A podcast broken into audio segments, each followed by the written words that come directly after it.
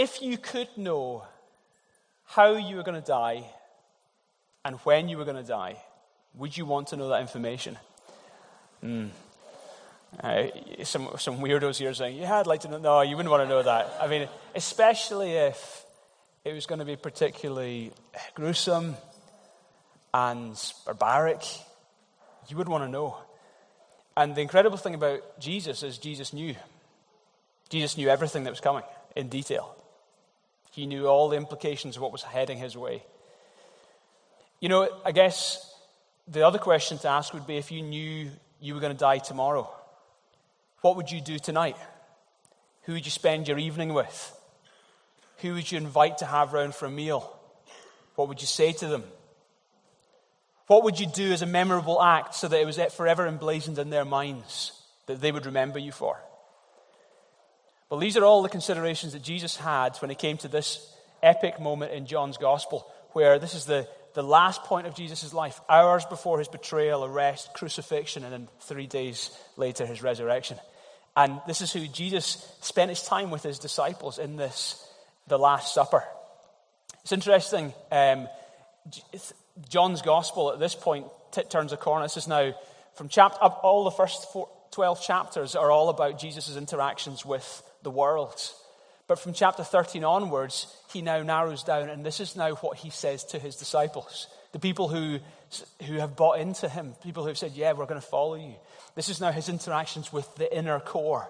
And we're going to get an inside view into that and some of the crucial things he sets out for us as he prepares for the cross. Things he wants us to know, things he wants us to grasp. It's interesting, on the 89, 89 chapters in the, New, in the Gospels, of those 89 chapters in the Gospels, 30 of those chapters relate to the last week of Jesus' life. It's amazing, isn't it? 30 of the 80. So a third of the Gospels chapters relate to the last week of Jesus' life. And that's incredible. Jesus only lasted a brief 33 years.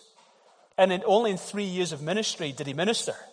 And in those three years of ministry, we would undoubtedly say, and historians would undoubtedly say, that Jesus has made more of an impact than any other person who's ever lived. And yet, it wasn't just the three years, it was that last week of his life. It was the build up to the cross that the Gospels focus a third of their chapters in on. The Gospel of John, indeed, focuses even more than a third of, the, of its attention in on that last 50% of John's Gospel is about the last week of Jesus' life. Why? Because it was the focus. Why? Because it was the purpose of his coming into the world. And it's what God wants us to grasp as we're going on this journey. Okay, so I've got three simple things to talk to you about, and it's all around Jesus and how he impacts our lives today. So the first thing I want to say is this that Jesus, uh, the, Jesus shows us humility. Uh, John chapter 13, verses 1 to 5. Jesus speaking to his disciples. It was before the Passover festival. Jesus knew that the hour had come for him to leave the world and go to the Father. Having loved his own who were in the world, he loved them to the very ends. the evening meal was in progress, and the devil had already prompted Judas, the son of Simon Iscariot, to betray Jesus. Jesus knew that the Father had put all things under his power, and that he had come from God and was returning to God. So he got up from the meal he took off his outer clothing, wrapped a towel around his waist, and after that he poured water into a basin and began to wash his disciples' feet, drying them with the towel with which he was wrapped. It's interesting. Look what it says. It says, Jesus knowing that the Father had put all things under his power, that he had come from God and he was returning to God knowing that he'd, all things had been given to him from the Father, he'd come from God, and he was doing to God. You know, in one sense, we could say, well, that's a bit like us in that we will go to God when we die. Is that what he's meaning? But the idea of coming from God, we can't relate to that because we didn't pre exist our birth. We, we started existence at the point of birth. Jesus existed before birth. He describes himself as coming into the world. Isaiah talks about this front us a child is born. We can relate to that. So will we. But then it says, front us a son is given. And that's different. He pre existed birth. He was the eternal Son of God given into the world. So Jesus came into the world So he's not just talking about a typical human existence here. It's not like, oh, yeah, we'll go to God. No, it's not like that. He's actually talking about his divinity. He said, All things has been given into my hands by the Father. What's that? He's literally talking about how he is one with the Father. We believe God is Trinity, Father, Son, and Holy Spirit. Jesus is none other than God. And this is what he's saying in this verse. He's none other than God with full dominion. All things have been given to him. After his resurrection, he said, All authority in heaven and on earth has been given to me. So he's God. He's God. And it, it describes him in Revelation. Revelation 5, verse 13. To him who sits in the throne and to the Lamb be blessing and honor and glory and dominion forever and ever. Notice putting the Lamb, Jesus, on a par with God. To him who sits in the throne and to the Lamb. Wow. I mean, only that statement could relate to the Lamb if the Lamb himself was fully God. Jesus is God. It says in another part in Revelation that the Lamb who's in the midst of the throne. You have to understand, God would not share his throne with anyone. And yet, Jesus in the midst of the throne describes Jesus as fully God and fully man.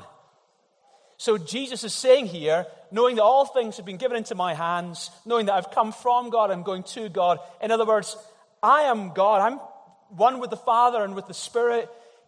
And then what does he do? Knowing these things, he wraps himself and he starts to serve them. That's incredible. Uh, apparently, a, a birthday celebration at the Royal Festival Hall. An elderly former actor called Lady Diana Cooper fell into conversation with a very friendly woman who seemed to know her quite well. Now, Lady Diana's uh, eyesight was failing, and so she was not able to see properly who she was speaking to. Uh, but as she, as she gazed closer, she saw these incredible, this diamond necklace, and she suddenly realized that she was speaking to none other than Queen Elizabeth. And overcome with embarrassment, she said, Oh, I beg your pardon, ma'am. Uh, I didn't recognize you without your crown. And I think that's what it's like with Jesus. Jesus had come into this world, and he just he lived like an ordinary man except he did extraordinary things. And he t- said some incredible things, and he died incredibly, and he rose again. But in every other way, he looked human. Uh, and yet he was fully and is fully God. It's incredible. Charles Spurgeon said, He that made man was made man. God took on flesh. And he says, having known that everything had been given to him from the Father, he took off his outer garment. He wrapped himself around and it says he washed the disciples' feet. Here is God, the creator of everything. No, I mean, you don't see the irony? of Having known that he's God, he washes their feet. I mean, how does that two work together? This omnipresent, this omniscient, this omnipotent, this incredible, majestic, no one can compare to him, God, is now washing feet. That's incredible. The contrast is huge. Philippians 2, verse 5 to 7 describes this. It says, You must have the same attitudes as that of Christ Jesus. Though he was God, he did not think that of equality with God as something to cling to. Instead, he gave up his divine privileges and he took on a humble position of a slave. So God humbled himself. And in this moment with his disciples, in this last, the night before he died, uh, he's demonstrating in a very vivid way to them that he has come to serve. God, the Creator, taking on flesh, now serving those human beings. Incredible, mind blowing. No other God, no other false God of the nations is like this God, the true God, who would serve humanity. Unbelievable. You know, the question I've got is well, why did no one else wash their feet? You know, if, if they're already sitting there, they're sitting around the table, they've all got dirty feet.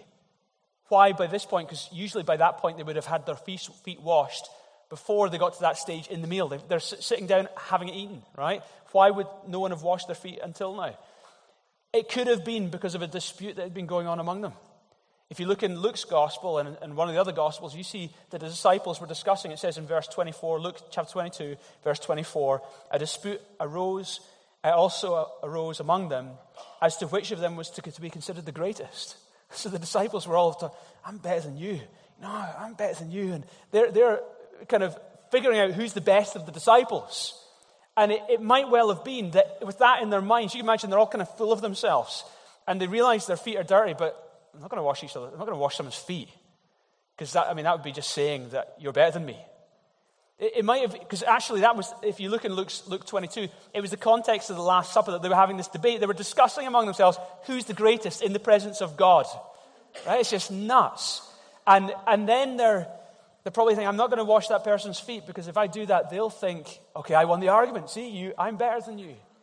So, having no one wash their feet, Jesus saw the moment. And he washed their feet. That God the Creator was washing feet. He was teaching them that true greatness and servanthood are synonymous. That if you want to be a truly great person, be a servant. That's a big truth. That's a big truth.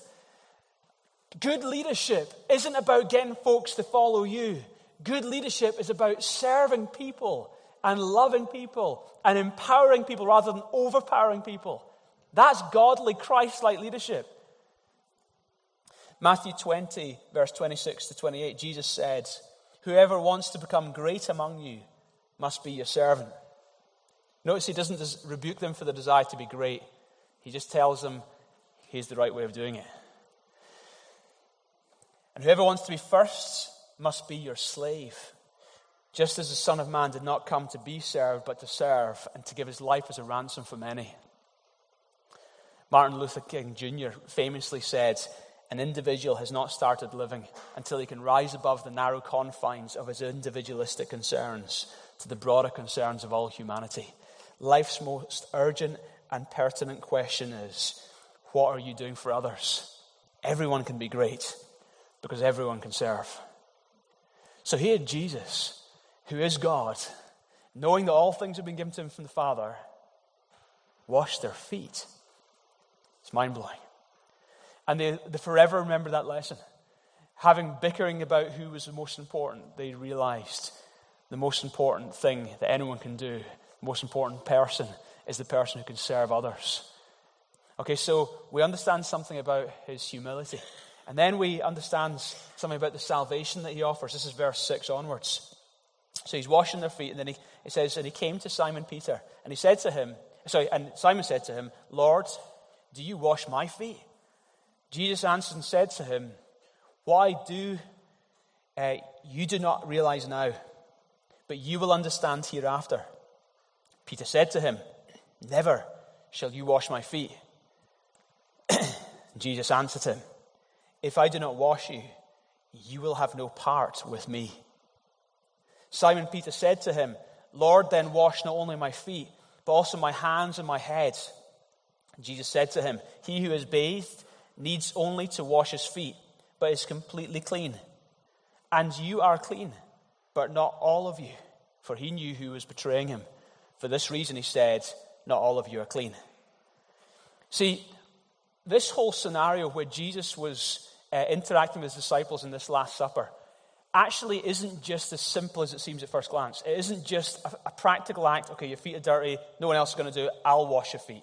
It wasn't just as simple as that. There was a massive amount of symbolism taking place in what was happening. Even the very act was speaking of something bigger that was happening in that moment in history. It was a symbolism. Okay, even the fact that he said, having realized that everything's been given to me from God, it says he laid aside his outer garment and he wrapped himself around and washed their feet. Even that was symbolic. It was symbolic of, I'm laying aside my divine privileges and I'm taking on human form to serve humanity. That was what that spoke of. And now, when it's speaking of him washing the disciples' feet, he wasn't just talking about, I need to wash your feet, Peter, because you've got dirty feet. He was talking about something far greater, far more significant. Jesus says, He who is bathed needs only wash his feet, but he is completely clean. And you are clean, he says.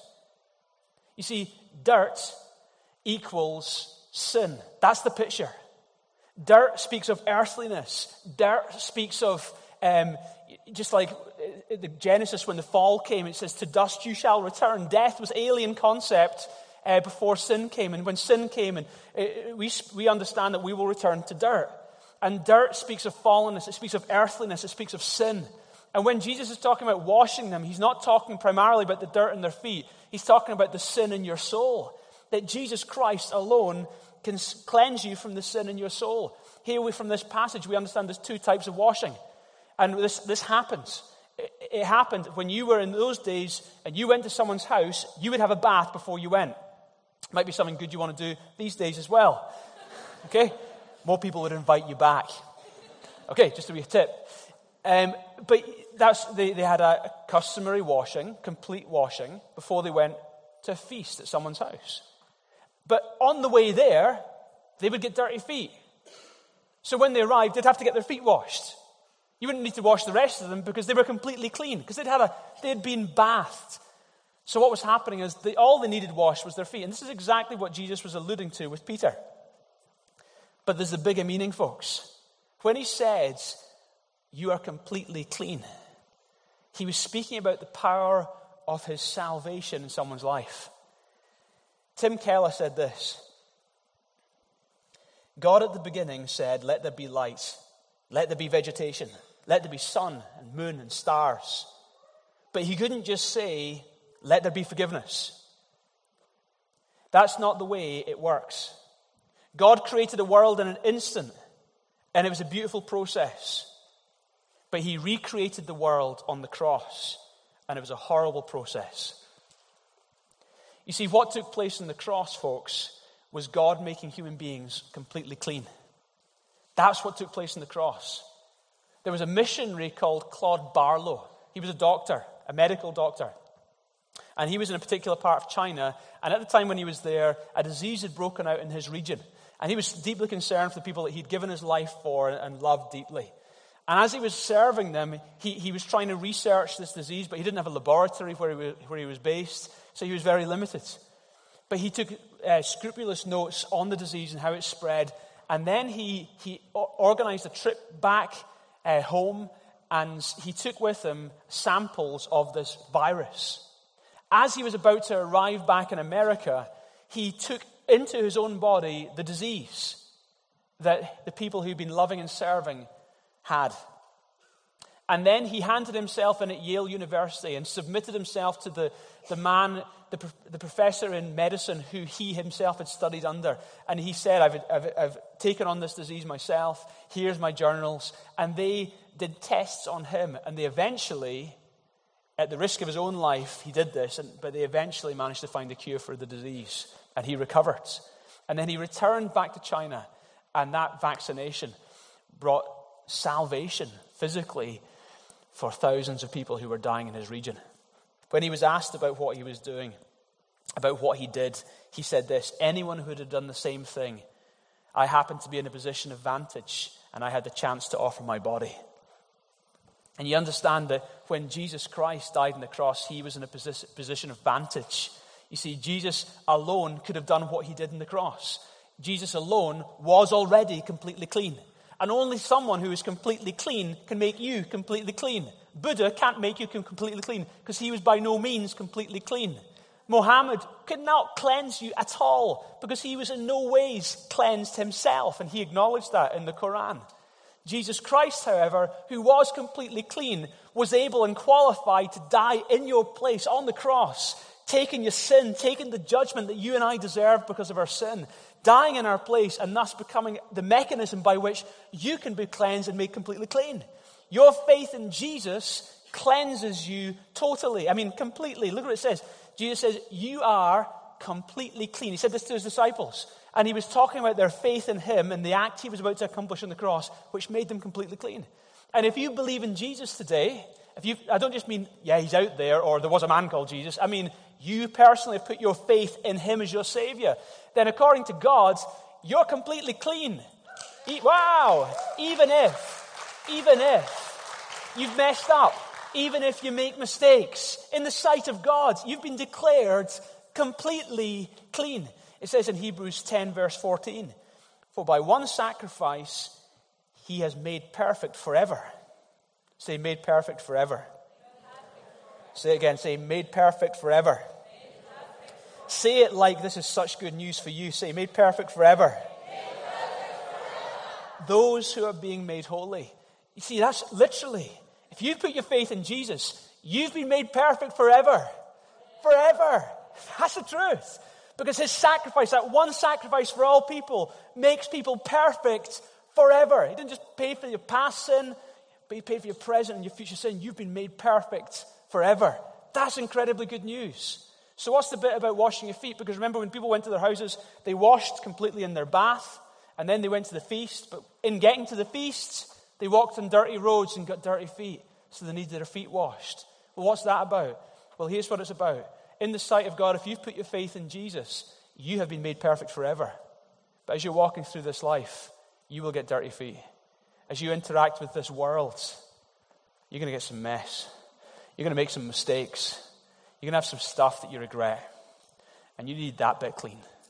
Now, in the sight of God, you've been made perfect forever. That's your eternal standing. But sometimes you need your feet washed. John, 1 John 1 9 says, If we confess our sins, he's faithful and righteous to forgive us our sins and to cleanse us from all unrighteousness. So we make mistakes, but what we do is we expose our darkness. And listen, your mistake, your sinning, doesn't change your eternal circumstance in the slightest. Your eternal circumstance is based entirely on what Jesus Christ has accomplished for you in the cross, made perfect forever. You are completely clean. But as you walk through this life, you get dirty feet. And you need that constant cleansing. Constant cleansing. Jesus answered Peter, look at the interaction. He said, If I do not wash you, you have no part in me. You see, when Jesus came into the world, yes, he, he wanted to demonstrate he was serving them by taking his robe off and speaking of his incarnation, speaking of how he wanted to wash their feet. And that's his agenda was to serve, right? But his agenda in serving wasn't just practical serving, it was the eternal serving that he did on the cross. The biggest thing, the biggest way that God served you was dying on the cross for you. God served you by doing that. And when he was saying to Peter, If you don't let me wash you, you have no part in me. What he's saying is this if you don't let God serve you by, you, by him purchasing your salvation, then you have no part with him. So if you say in your pride, I can save myself. You have no part with God. If you kind of say, Well, I'm good enough without God, I don't really need to do this Jesus thing, you have no part with Him. But if you, if you accept His serving on your behalf, if you accept what He's done for you, you are His. You are His for all eternity. That's the foundation. You're His. And then Jesus says to Jesus, You are clean, but not all of you, for He knew who was betraying Him. This is incredible. Jesus, knowing full well one of my close friends who I've given everything for, who I've fed and looked after for the last three years, is about to betray me and murder me. Now, I don't know about you, but if someone like that was in the room with me and I knew tomorrow you're going to murder me, I wouldn't wash their feet. I'd wash their heads for a long time. You know, I think? Seriously. And I know you're more sanctified than me, but, I understand, but listen, I would wash their heads fast. Boom in a shallow tray. But Jesus washed them. And this, this blows me away because here's the truth. When Jesus died on the cross, he didn't just die for the people who would accept his sacrifice, he died for a ton of people. He died for the whole world. The sins of the world, unlimited atonement was made on the cross at Calvary. Jesus made an unlimited atonement. Blood was shed to purchase for every human being who ever lived and ever will live salvation, even though some of you in this room are currently rejecting him. Some of you are betraying him. He still did it for you. I don't know how that makes you feel. How can you keep living without him? How can you just keep living and doing your thing and ignoring him, knowing that he did that for you anyway? So, despite you, without you even asking him, he's done this for you, even though he knew full well that currently, as you're living, you're just living like He's not there. You're living like He's not there, and you're pretending you're neutral with Him, but you're not really on the fence with Him. You're actually choosing your way, and that's offensive to Him. So come on, get off the fence, live for Him. He, in His love, has served you with the greatest serving. He has made it possible for this salvation to be yours. Unless you let Him serve you, you have no part of Him. I think that's incredible. Paul Lee Tan speaks about him trying to express his love to his kid. And he said this When I go home from here, I expect to take my baby on my knee, look into her sweet eyes, listen to her charm- charming prattle. And as tired as I am, her presence will rest me. For I love that child with an unutterable tenderness. She loves me little. If my heart were breaking, it would not disturb her sleep. If my body were raked in pain, it would not interrupt her play. If I were dead, she would forget me in a few days. Besides this, she never brought me a penny, but instead is a constant expense to me. I am not rich, but there is not enough money in the world to buy my baby. How is it? Does she love me or do I love her? Do I withhold my love until she knows how to love me? Am I waiting for her to do something worthy of my love before extending it? You need to understand, folks, that God, in his eternal love for us, didn't wait for us. That even while he knows full well currently, many of you are just currently rejecting him, he's already paid the ultimate price for you. You say, Well, what's God done for me? Wow, what's God done for you? He's done the biggest thing for you, bigger than any other person who's ever lived has done for you. He loves you. Don't stand against him anymore. Yield your whole life and future to him. Allow yourself to be loved by God. And you need to understand that just as when you look at the life of Jesus, yes, the disciples would say, His death on the cross showed me that He loved me. But they would also say, if you ask those disciples, they would also say, See those three years I was with Him? That also showed me that He loved me. Because you need to understand that, yes, the cross tells you He loves you, but you also need to understand, listen, He's with you today. And you need to understand that His interactions with you, His answering of your prayers, His constant commitment to you, even if you stray, demonstrate he actively loves you. Don't just theoretically 2,000 years ago when he died on the cross loves you. Today in your life. See, when we witness those miracles, that's an act of God's love. See, when you see God's hand upon you as you're going through crisis, that's actively God showing, I love you. It's not just theoretically 2,000 year old love, it's today, active God in your life today, walking with you. He loves you. Okay, then we move on to the, thirdly, the example that Jesus gives. This is verse 12. When he had finished washing their feet, he put on his clothes and he returned to his place. Do you understand what I've done for you? He asked them. You call me teacher and Lord, and rightly so, for that is what I am. Now that I am your Lord and teacher, and have washed your feet, you also should wash one another's feet. I have set you an example that you should do as I have done to you. Very truly, I tell you, no servant is greater than his master, nor is the messenger greater than the one who sent him. A new commandment, so that, now that you know these things, blessed are you if you do them. A new commandment I give you love one another as I have loved you. So you must love one another. By this, everyone will know that you're my disciples if you love one another. I love this. You remember the, the very first verse we read in, in this passage? It, it says, and this is from the Amplified Translation He loved those who were his own in the world. He loved them to the last, to the very highest degree. He loved them to the very ends. In the Amplified, it says, to the very highest degree. William Barclay says, translates it this way, to the ultimate limit. You need to understand that Jesus had a lot, a lot of love for his disciples. Incredible amount of love. Huge amount of love. But he defines for us love in a way that's so down to earth and so grounded. He didn't just have an emotion of love towards people, that resulted in action. You see, it wasn't just an emotion on the inside, it was some, an emotion that resulted in an action. So to be Christ like isn't just to feel stuff for people. I love them. But it's more than that. It's I love them and I'm going to do something about them. That's what it is to be Christ like. He's giving us a, an example. He's not just having an emotion of love, he's modeling something to them that says, okay, that love has to result in action. You see, does this mean that we should, okay, let's get basins? Here's one uh, and, and wash each other's feet. Is that, is that what he's saying? Is that what we should all do at the end of the service? Like, we'll roll our trouser legs up, take our socks off, and this is the example Jesus has given us. So, okay, let's just do this. We'll wash each other's feet. Is that, is that what he's saying? Praise the Lord, no. that would be grotesque. I know some churches do it, but I think it's horrendous. I really do. Uh, let me just make this very clear. Okay, that would really not be a bad move. That, sorry, that would be a bad move. In the streets of Palestine, they were dusty streets.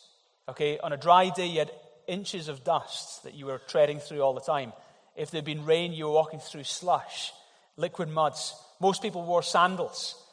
And every day, every, inside the door of every house, there were big water pots where you'd wash your feet before you went in. That was practical in that day.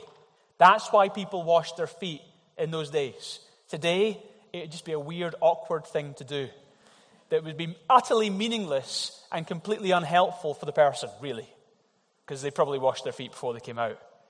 Okay. Analogy fell down. Some of you would wash your feet before you came out today. Um, today, washing feet would be an irrelevant thing. It'd be strange. But today, there are things you could do that would make a practical difference. Okay, so in those days, you walk in dusty streets, it makes a practical difference if you wash their feet. Today, it's meaningless. You might feel religious doing it, but I'd rather not feel religious. Today, there are many practical things you could, however, do to someone else in this room that would be actually very meaningful. So, giving someone a lift to the service might be a meaningful thing to do.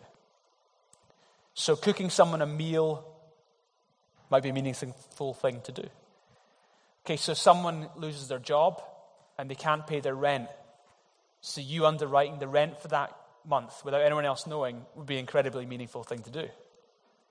Now, we don't walk in dusty streets, but there's some things that affect our lives that if others become aware of that, then why don't you do something about that?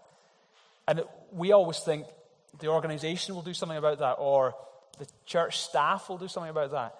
But as long as that's the mentality, we limit our impact and we limit our Christ likeness. Really, what God's calling us to do is we see the needs we meet the needs. So, someone's in hospital, and you're aware of it. Did you visit them? You're not aware anyone's in hospital. Do you know anyone? I mean, if, you, if you're not aware anyone's in hospital or anyone's in needs, maybe you haven't gone deep enough in the relationships here because if you dig a little bit, I mean, it doesn't even take long, just dig 10 minutes, you'll find plenty of needs in this gathering among these people demonstrate love. It's not just having an emotion of love, it's saying, I'm going to do something about that. So Jesus said in verse 15, I have set an example that you should do as I have done to you. Okay, you remember, who remembers Simon Says when you were a kid, right? Some of you who are younger don't get that because you don't have an app for it, okay?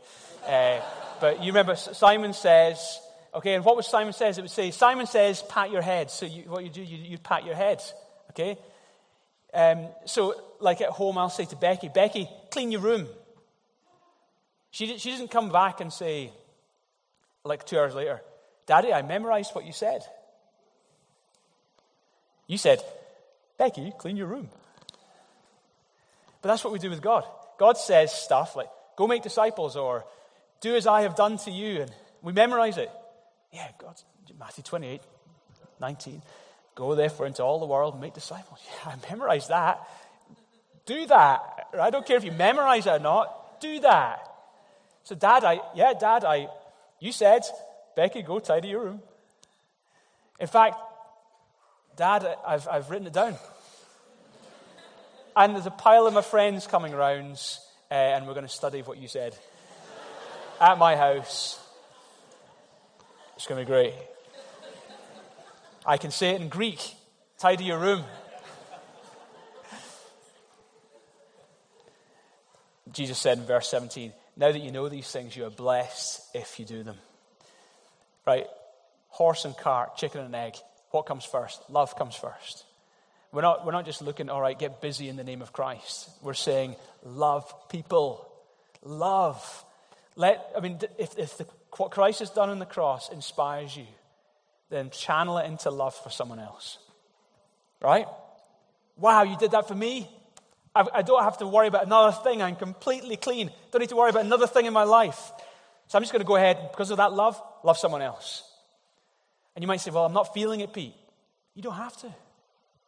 You don't have to.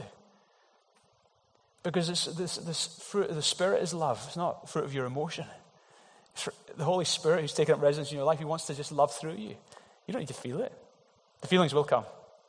But sometimes when you're not feeling it, you ought to love as well. And God, in His love, wants to love through you. Just be a channel for that love of God. Be a channel to let God do that loving thing through you and do the great acts that God wants to do through you. You see, there's got to be a right motive. Jesus served other people. He served those disciples. And he did it, in one sense, to demonstrate that God was taking on flesh to serve. He did it to let them know he was a servant, but he also did it to let them know they were special. That's beautiful. He didn't just do that to make some symbolic act to his disciples. He did that because he wanted them to know you're special. He wanted to treat them like kings. That's what he was doing. Paul writes in Romans 12:10 and says, "Be devoted to one another in love. Honor one another above yourself."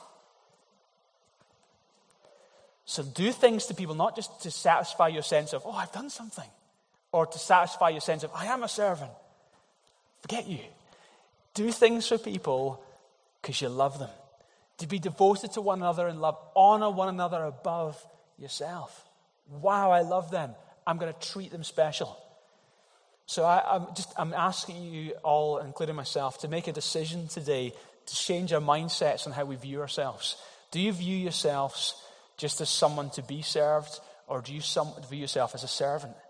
How about from now on making it your job description in life? Okay, I'm going to be a servant.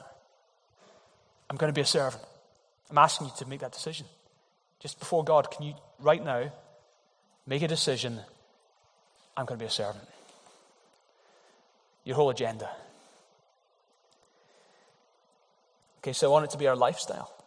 Not just the thing we do on Sundays, but our lifestyle. That you're thinking this way. So when you're interacting with each other, it's not just, I've done my serving for the week. You're thinking, as I'm interacting with each other, you're thinking, I can't not serve you. I can't not meet that need that I'm aware of now. That it's not just an official thing, it's part of our agenda as people. How do you serve? Well, there's needs. See a need and meet a need is a good way to serve. That's what, exactly what Jesus was doing. Was Jesus' calling in life to wash feet? I don't think so. I think his calling in life was to save the world. But in that moment, they had dirty feet, so he washed their feet. So it's not demeaning to your good calling in life to do something and sometimes it's outside your calling. You've just seen a need, so you meet the needs. But also, I would urge every single one of you to primarily serve in the area where you have strength and calling. Uh, it says in, let, let, me read it. In fact, it doesn't say in the Bible. Aristotle said this. and then I'll read what the Bible says. Don't worry, don't worry. Okay. Aristotle said, and I like this where your talent and the need of the world cross, there lies your vocation. So when you see a need and you recognize, I have a talent and that, that talent can meet that need, right there in the, in the core is your calling. That's your bullseye. Do that. Flow with your gifts, meet needs. That's the bullseye. Here's what the Bible said. The Bible says it better than Aristotle. 1 Peter 4, verse 10. As each one has received a special gift, Every single one of you in this room has received a special gift. Employ it in serving one another as good stewards of the manifold grace of God. Use those special gifts that God has given you to serve someone else. What has God given you? Serve your brothers and sisters. Okay, so I'm going to make it really practical right now. Serve in this church. If you've seen, who saw the YouTube clip I sent out um, a couple of weeks ago? Anyone seen that? Okay? If you didn't see that, maybe is it on the Facebook page? It's certainly on my Twitter feed. What I'll do is I'll post it again on Twitter this afternoon. If you're, not, if you're able to go on my Twitter feeds and go on there, you'll see this clip. And basically, it's an appeal. I was appealing to every single person in the church. We have so many gaps uh, on our rotas.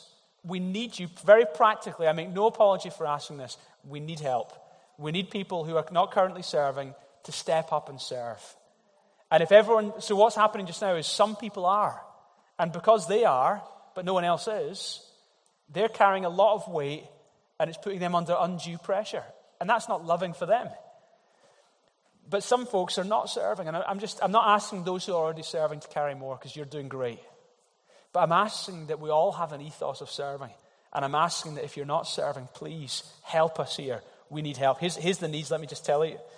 First of all, in Gorgie here, there are about 25 to 30 gaps on rotas. Uh, here are the biggest needs. Primary age kids need 10 volunteers to be on rotas. It doesn't mean you volunteer every single week. It means that one in three or something like that, you'll be out of the service serving the kids. And I can't think of anything greater to do. Uh, stewards needs over about six plus additional volunteers. The cafe needs about five extra volunteers. I don't know about you, but as a parent, I appreciate people looking after my kids. I really do. I appreciate coming in the door and it's set out nice and it's cleaned. And how did this get hoovered? Folks, we don't pay contractors to do this as volunteers. How did the leaflets get in the back of the seats? Who filled the pool? You know, how is it the urns available and free teas and coffees are there? All that stuff, all that stuff that makes you feel special, or certainly that's the agenda. We want to make you feel special. We want to treat you special. We want to give you a good welcome. We want to make it a nice environment. All that you love about what this environment is, that you would want it to continue to be, depends on volunteers. So maybe your time has come. We really need you to put your name down and serve. In Leith, there are also needs. There's about 40 gaps in Leith. Uh, we're looking for people to serve, but I realize you're here, so that means you're probably based in Gorgie. But if you're part of Leith campus, there's need there as well. So here's a quick slide behind me. Make it really easy for you. If you want to sign up to serve today, even if you're not totally sure what area you want to serve in, if you're just saying, I want to do this, and I want someone on, like, if Graham will contact you, uh, and I want to talk to him about an area I could get involved with, then what you do is you text um, serve Gorgie, no spaces, all one words, to 07717 990 000. That's 07717 990 000. Text serve Gorgie. If you're saying, I want to do that, then just take a moment, just go for it. If your heads are down, that's okay, I'll just keep preaching. You, you don't listen to me usually anyway, it's fine. Serve. And as you serve, you will experience the hand of God. Uh, for me, I grew so much as I served. I, I lead a church now, sure, but before I led a church, I was in kids' ministry. I served in a stewarding team and I served on the evangelism team. That's what I did in Destiny Glasgow. And that, for me, was part of what prepared me for leading a church. So, actually, there are stepping stones. And there will be the ultimate, sure. But get moving. Get moving with something that God's got for you. And serve also in your city. Let, let, let this not just be an official thing, oh, I'm on a rota. But beyond that, serve in this city. Love this city. When you see your neighbors struggling, when you see people around you in your community at work in needs, go meet their needs. Demonstrate the love of God in practical ways. So let's get out of our comfort zones and live this way. Do you know what strikes me about Jesus? Listen to this, folks. This was the night before he was crucified. He's thinking about the needs of his disciples the night before he was crucified. I'm blown away by that. I mean, seriously, I, I don't know about you, but if I was going to die tomorrow, I wouldn't be thinking about the practical needs of the people around me. I'm just not as spiritual as that. But Jesus was. He was thinking about their needs the night before he was crucified. And then he went through the crucifixion and what was going on. Uh, on the cross, he was thinking about the thief. On the cross, he was thinking about his mum. On the cross, he prayed, Father, forgive them, for they don't know what they do. He was thinking about their forgiveness. Incredible. Wow. This is our Savior. This is our Lord. This is our example. That He was about love, and love resulted in action.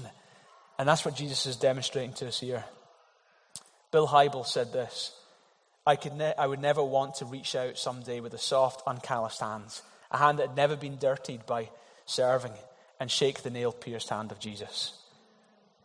I'm not trying to, I don't want to guilt folks into serving. I'm just saying, very practically, there's a huge need. And theologically, it sits really well. That if He loves us this much, and if we love back, it's got to go more than an emotion. But practically, organically, seeing a need, meeting a need, but also practically on rotas, we need your help. If we love the kids in this church, we need some people to serve in the kids' ministry. If we love the, uh, if we love everyone else around us and we think they need coffee, if we think they need coffee, then we've got to serve in the catering team. If the things in this church you love, folks, please step up. become a participator. And I know that the one who will be enriched from it will be yourself. Let's pray.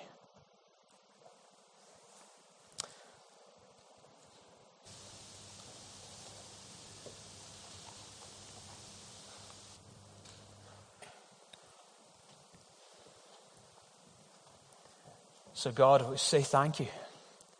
Thank you for the incredible love you have for us. Jesus, thank you for that love that uh, in those moments you gave yourself.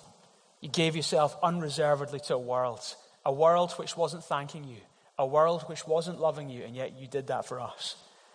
Jesus, thank you. You served by ultimately dying on the cross and rising again. You served our greatest need, and the greatest need was to be cleansed from the dirt, rather than the dirt of the road, but the dirt of our sin, the dirt of our humanity. And you make us clean because of Jesus, so we can be saved. So, God, we give ourselves to you today as servants. Okay, so in God's presence, I'm asking everyone here will you make a decision to be like Jesus today? In His presence, will you decide, I'm going to be a servant? That's going to be the agenda of my life. Go for it. Just make that decision in His presence just now.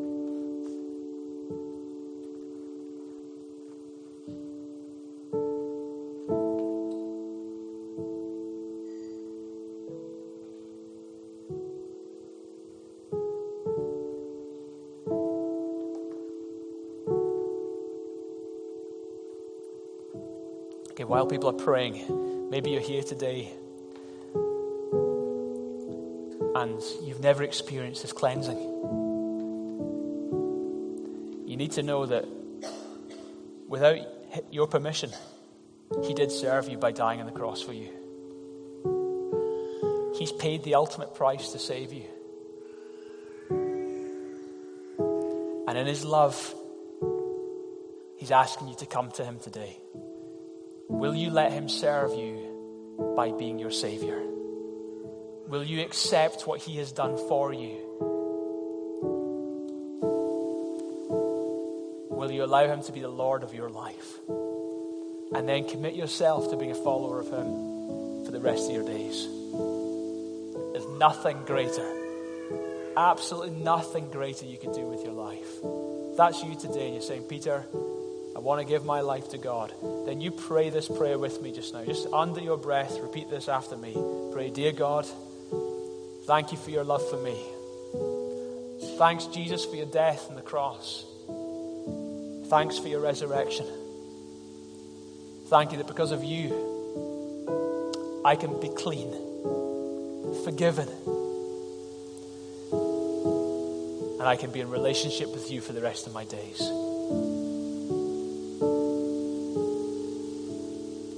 Today I commit my life to you. Lead me, I pray. Be the Lord of my life. I believe you resurrected Jesus. And I'm going to be your follower for the rest of my days. Thanks for hearing my prayer.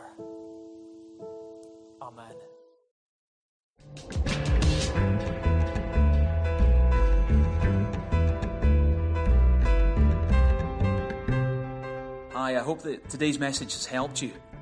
If you want to find out more about us as a church, download more audio teaching, give us feedback, or make a contribution to our ongoing work and mission here in Edinburgh, please visit our website at destinyedinburgh.com. May God continue the great work that He is doing in your life.